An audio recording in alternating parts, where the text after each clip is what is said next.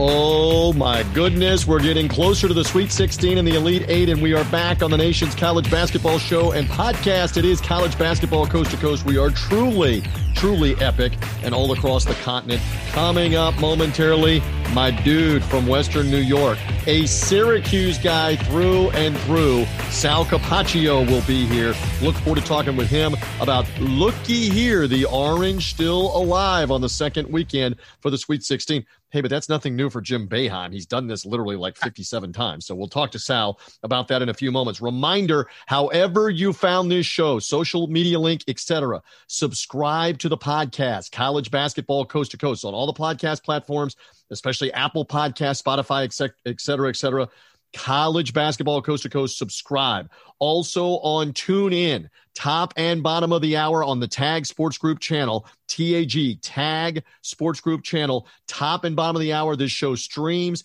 every hour of every day. It restarts at the top and the bottom. So play sal until your heart's content on tune in for all of thursday and into friday uh, via the tune in app. And again a new show comes out each day all the way through march and the final four Again, all of that out of the way. Let's bring in uh, from WGR Radio. Uh, my Tampa Bay brother from another mother, because he spent some time down here, started listening to me on the radio and saying, you know what? If that clown can do it, I can go somewhere else and do it. Sal Capaccio is here. I will tell the audience right now, you are not clad in a Syracuse anything right now. And I am 3% disappointed in you because the Orange are alive. It's good to have you, my friend. Yeah, you too. Uh, you know, I came from a meeting, so I have a polo on, and I usually don't. I usually dress like dress like a beach bum, basically. You know what I mean? Uh, especially we've had a really nice weather here lately in Buffalo. That's going to turn. It's getting a little chillier, but it's nice to see that. It's nice to see you. I also noticed that you are wearing some sort of NCAA basketball shirt. What, I what am. I have a Final Four shirt on from 2015. I'm just in the mood. I'm in the spirit. That was the last Final Four in Indianapolis, and they're back in Indianapolis, so I'm in the mood uh, so, here today.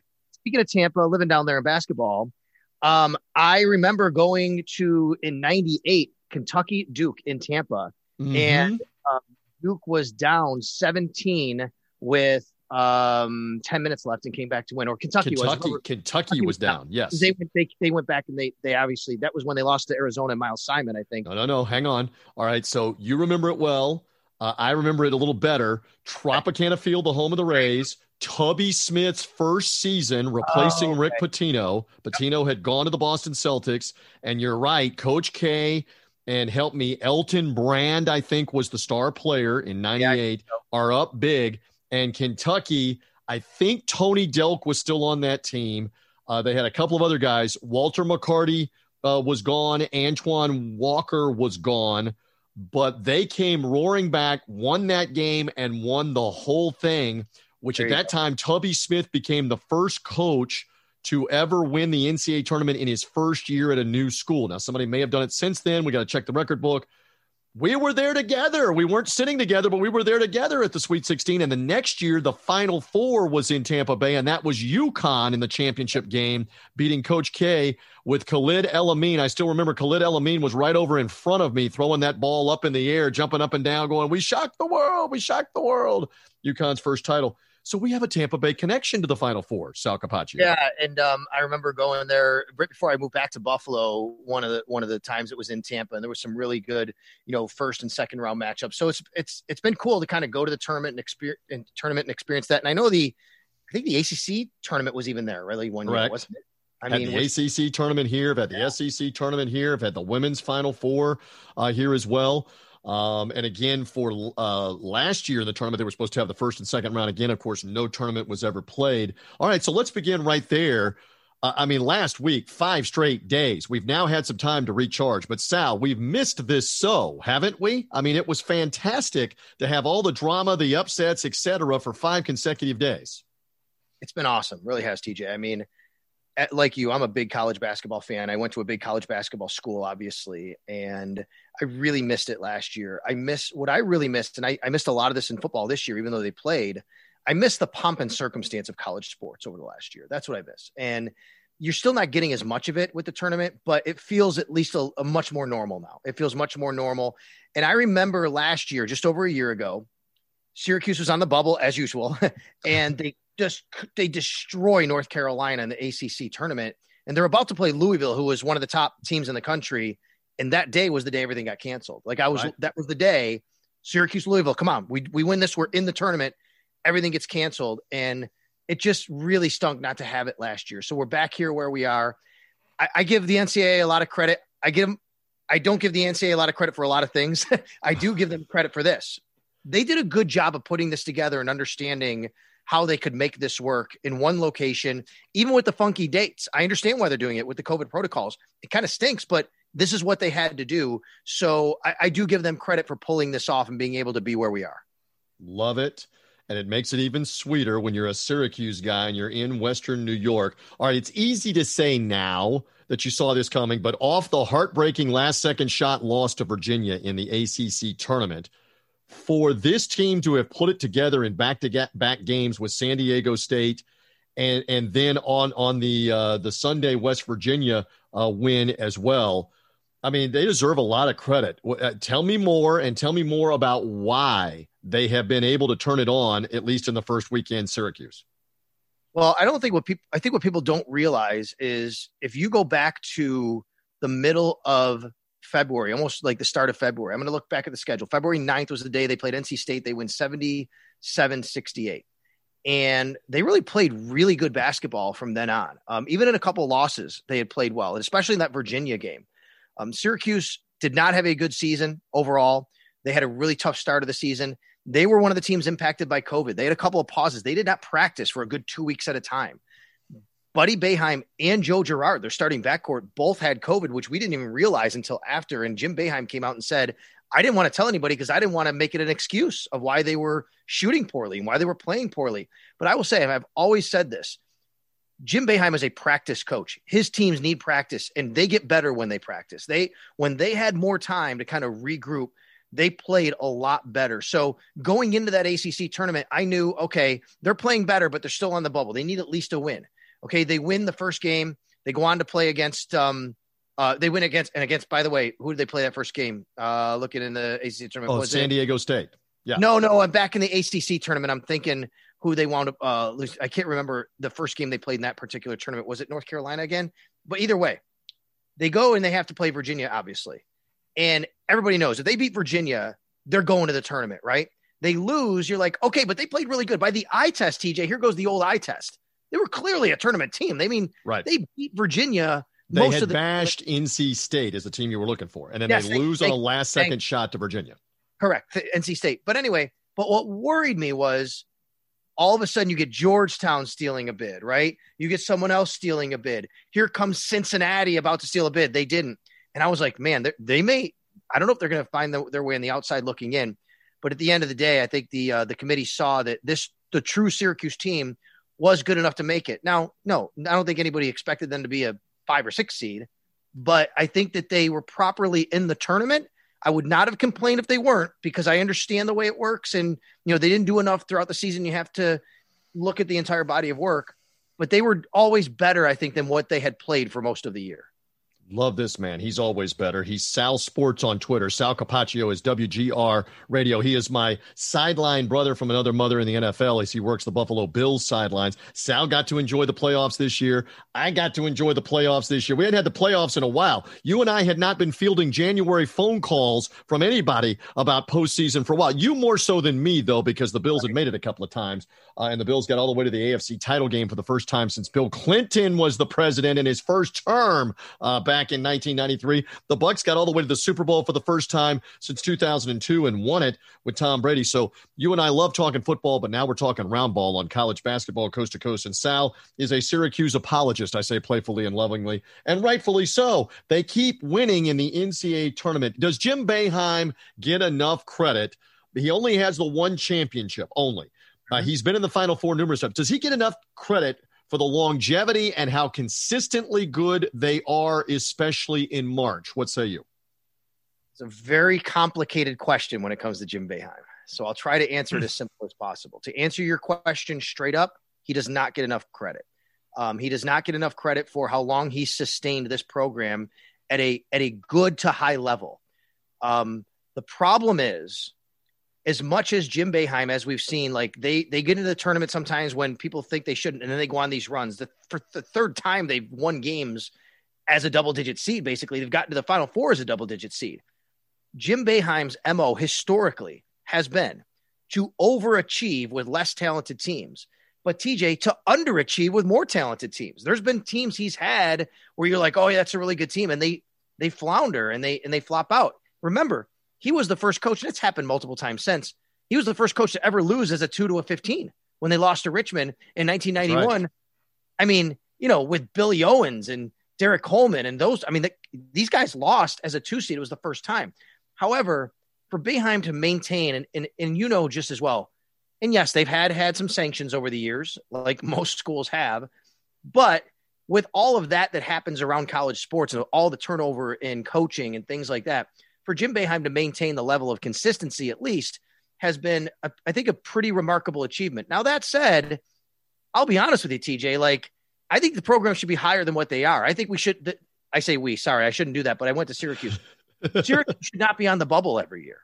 Right. Syracuse should be a team that is comfortably in the tournament every year and at least in a top four ACC position. I'm not expecting them to win the conference every year, loaded with North Carolina and Duke and you know some other teams, Florida State now, whatever.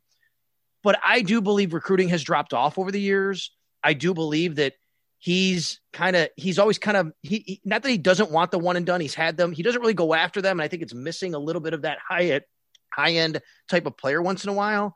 So I do think there's some to be desired still. I don't like the fact that this program is a bubble team every year. I think Syracuse should aspire to be more. But at the same time, when they do get in, they do damage. And you mentioned the 2016 team that was in the first four and made it all the way to the final four. Michael Gbinije is, is probably the most prominent name from that team. Do you see a little of 2016, not necessarily from the talent standpoint or the team makeup standpoint, but the mojo, the magic? Do you see a little of that right now with Syracuse 2021 here? Uh, I, I, know it's going to be a tall task with Houston and then potentially looming with Baylor after that. But do you see a little 2016 magic right now in the 2021 team for Syracuse? Yeah, anytime you get into a tournament and then you start to get on the roll like that, I think you have to see that, right? It really starts with, I, I think, you know, it's funny as a football guy, you know, I mean, whenever a team would play the New England Patriots, you'd have this mental block, mental hurdle. We got to play the Patriots. Oh my God, it's Tom Brady, right? I think you get to this point, it's oh my god, we got to play that zone defense. Almost teams are almost yep. defeated before they step on the court, right? Right, and when you get a run like this from Syracuse, which they've had multiple times in the past, it's a lot of times because I think teams really kind of have this mental hurdle of how do you attack the zone? You don't know, and, and it's and it's tremendous and it's wonderful, but it's a lot of uh, paralysis by analysis before you even play. Right one thing is you can't simulate no. it in your own practice and you don't right. see it in your own league and so you can show it to them sal as you know and you've done some coaching and i've fooled around and done some coaching at the lower level you can try to simulate this you can tell them about it you can show them on tape but until you get out there and you see the length the arms the width the length and, and what it disrupts firsthand uh, you know, Tim Brando said on this show uh, yesterday, depending on when they're hearing this, he said on the Wednesday version of the show, the ACC is more familiar with it. Game in and game out, week in and week out, they see it. But then San Diego State doesn't see this and can't simulate it. And by and large, whoever else they're playing, and, and you got to figure it out on the fly during the game, right? That's what you're saying. That's right. And let me tell you this um, like, so we're we're talking on our station here, and of course we're talking Syracuse basketball here in Buffalo because there's so many Syracuse fans and you know people connected to the school in this area. We were talking about it last week leading up to the San Diego State game, and I was asked on the air, well, you know Syracuse is an underdog by like whatever it was, three and a half, four points in that game. What do you think?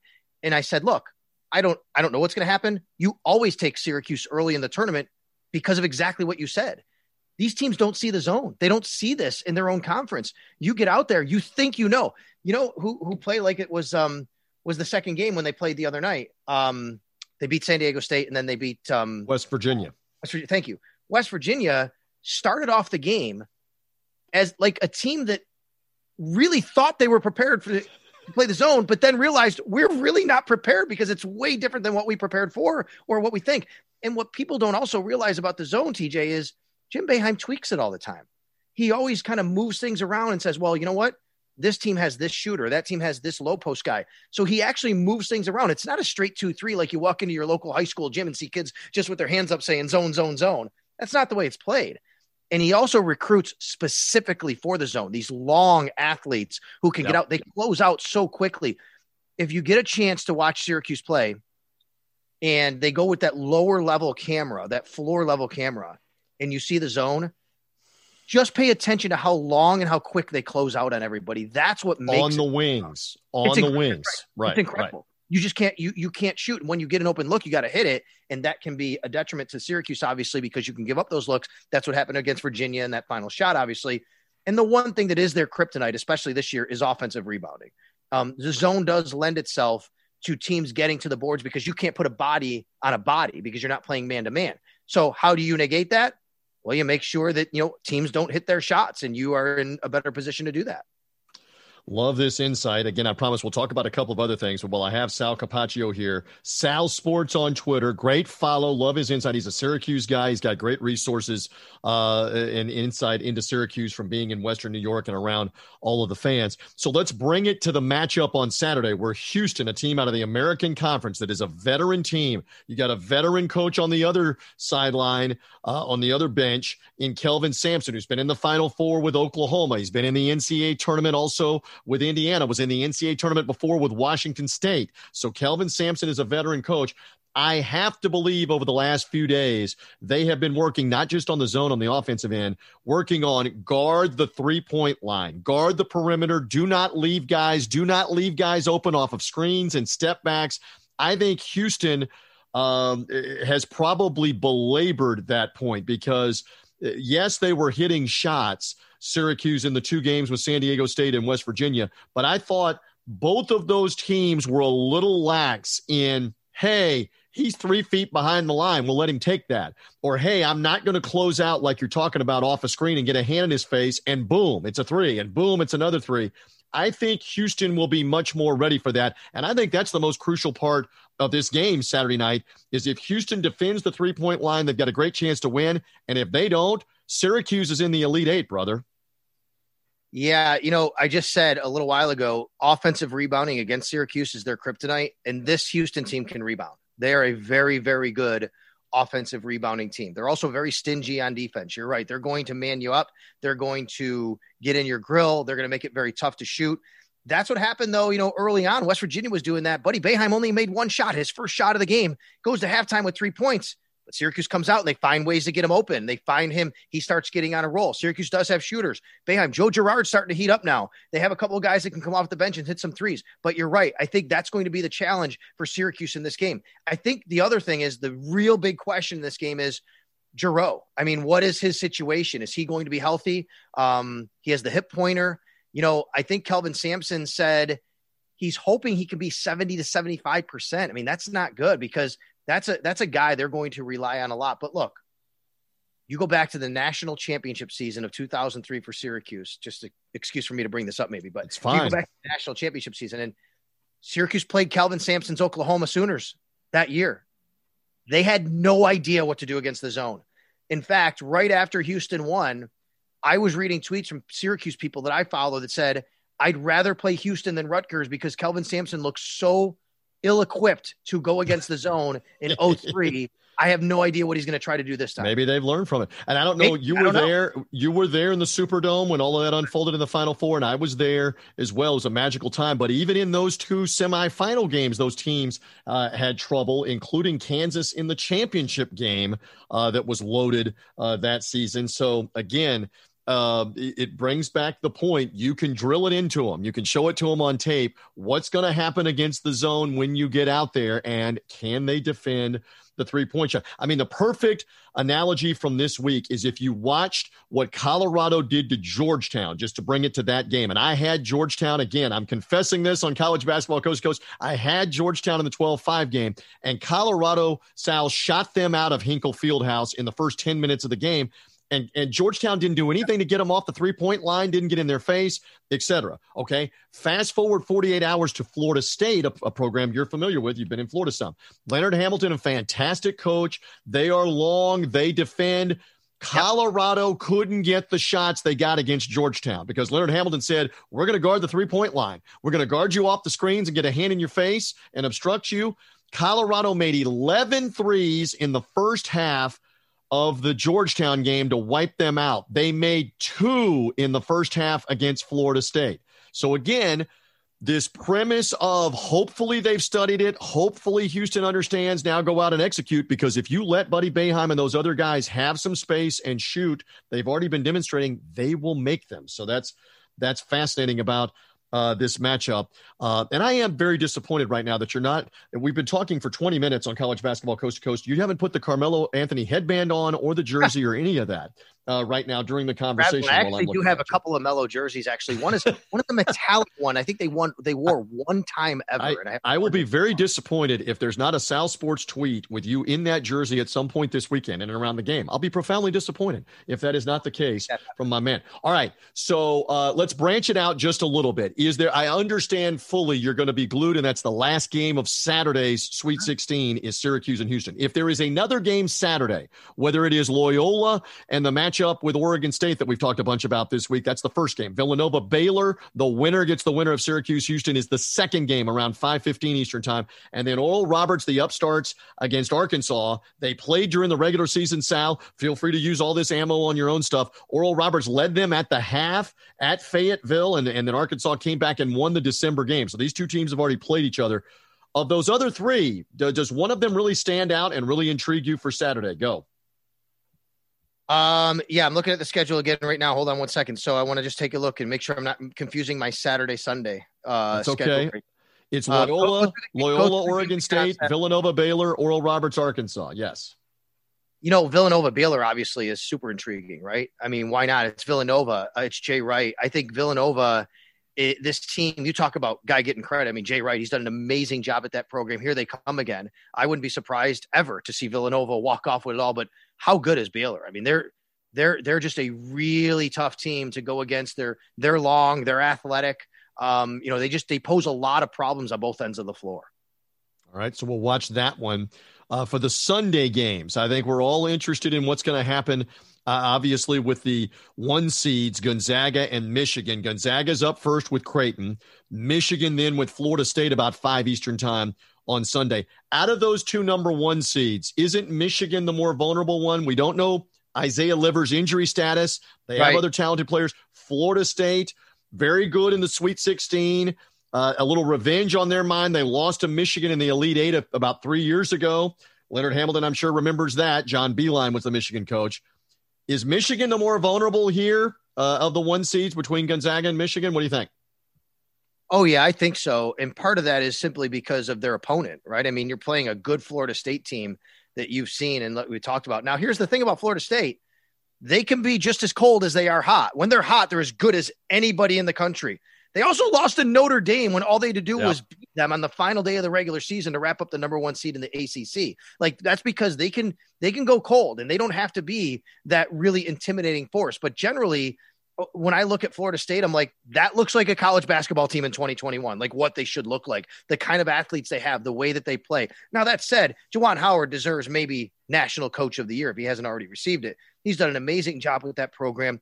Um, I really like the way they play. Uh, they're they're they're so energetic on both ends of the court. I think it's going to be a fantastic game. But yes, I do think they're the most vulnerable. Um, I can't see Creighton really threatening. Although Creighton's a better team than I gave him credit for and thought personally, um, I can't see Creighton really threatening Gonzaga the way the Zags are rolling right now.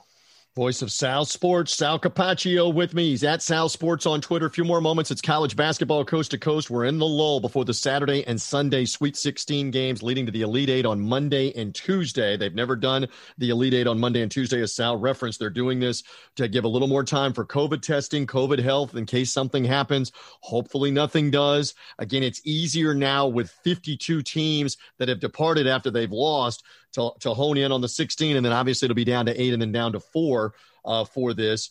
Um, I'm I'm very intrigued too by Alabama and all the three point shooting and the run and gun with UCLA that loves to grind it out. That is a Sunday evening game, and then the final game is the Pac-12, Oregon and USC. I realize I'm in Florida, you're in Western New York.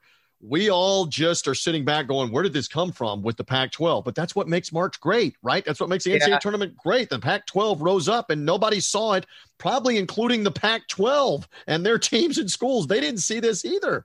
No, I agree with you. But you know what I did see coming? I'll tell you Alabama, because I know Nate Oats from here in Buffalo. Yeah. He, he got the job from here in Buffalo after he took over from Bob for Bobby Hurley. Nate Oats was a high school coach at Romulus High School in Detroit, Michigan, becomes Bobby Hurley's assistant coach at the University of Buffalo. Bobby does a great job, goes to Arizona State. Nate Oats gets elevated to head coach, and they're like, ah, uh, well, people didn't really know who he was. He takes them to the tournament. They beat Arizona in the NCAA tournament. He gets the job at Alabama, an unbelievable job that he's done so far. I've gotten to know Nate um, on a personal level as well. I'm just so happy for him. But this team, the way Alabama plays, is exactly the way his team's played in Buffalo. They are just going to get after you. They're going to go for every loose ball. Uh, they they they want to intimidate you is what they want to do, and that's what Alabama is. I mean, Alabama just says we can win any way you want to play. Just bring it. One of the fascinating things, uh, and you love this in coaching uh, and X's and O's and whatever. Tempo now has made its way into yep. college football, not as much into the NFL. But Alabama wants to play up and down, and the and the phrase that I have repeated and have heard uh, said to me for years is they seduce you into, hey, play like us, go up mm-hmm. and down, gun the three point. We want you to play like us, and I'll be very fascinated if Mick if Mick Cronin doesn't try to grind a little more with UCLA and counteract that. That's the great chess match, isn't it? Real quick for that Saturday night game. Oh, no doubt about it. Um, how about Mick Cronin though? the job he's done at UCLA, right? Every time I watch the guy, I'm like, he, he looks nothing like you think a college basketball coach should look, but yet he he has done a great job, and you know he deserves everything he's gotten to this point right now uh, with that team to come from where they were, obviously out of that conference into the first four, now to where they are. But you're right about that. That's going to be an interesting one and they're without two of their best players and they've won these three games and, and they lost in the first game to oregon state in overtime in the pac 12 tournament. And a lot of people were wondering are they even going to get in? They're in the first four. They've now won three games without their two best players too for ucla so that one is fascinating as well. And then oregon and usc of all i mean uh, my lord of all the impressive teams i know oregon did not have to play a first round game but good grief did they dump truck iowa and then Sal, USC bombed 15 three pointers on Kansas, has got some NBA caliber talent. That's the final game of the eight games of the Sweet 16. So the Pac 12 is guaranteed at least one team gets into the Elite Eight.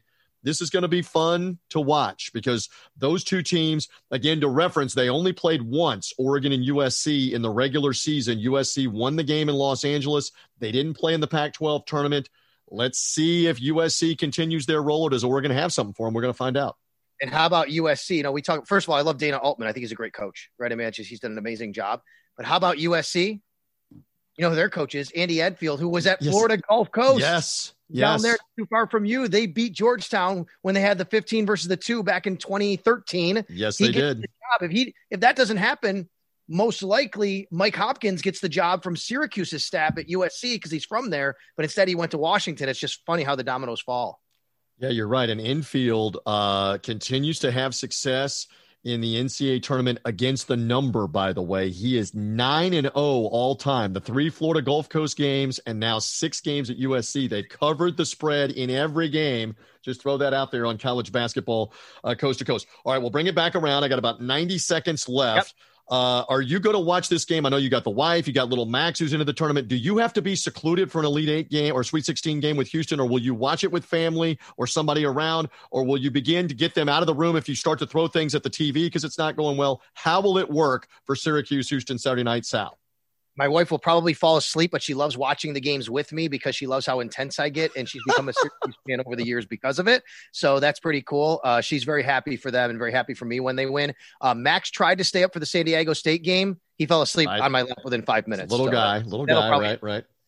All right, so good luck with that. And again, you're taking calls on WGR about Syracuse. You're on all the all this week and the rest of the week as we're coming to you late week here on uh, on uh, college basketball coast to coast. As if I have to tell you this, enjoy it. It's going to be a blast. Let's see what happens with Syracuse. Again, they made their way into the Final Four from the first four five years ago. Is the magic back? We're going to find out. Sal, thank you. I appreciate the insight. The time has flown by. Thank you for the preview. Good luck to your Syracuse Orange. Anytime, brother. You know that. Sal Capaccio with me again. However, you found this show, make sure you subscribe to College Basketball Coast to Coast on the podcast platforms, Apple Podcast, Spotify, etc. Streaming top and bottom of the hour on Tune In on the Tag Sports Group channel, TAG Tag Sports Group on Tune In, top and bottom of the hour every day. A new show is out all the way through March and through the Final Four. For now, we're done. I am merely TJ Reeves. We're getting ready for the Sweet 16 Saturday and Sunday in Indianapolis. We've been talking about it on college basketball coast to coast. Bye.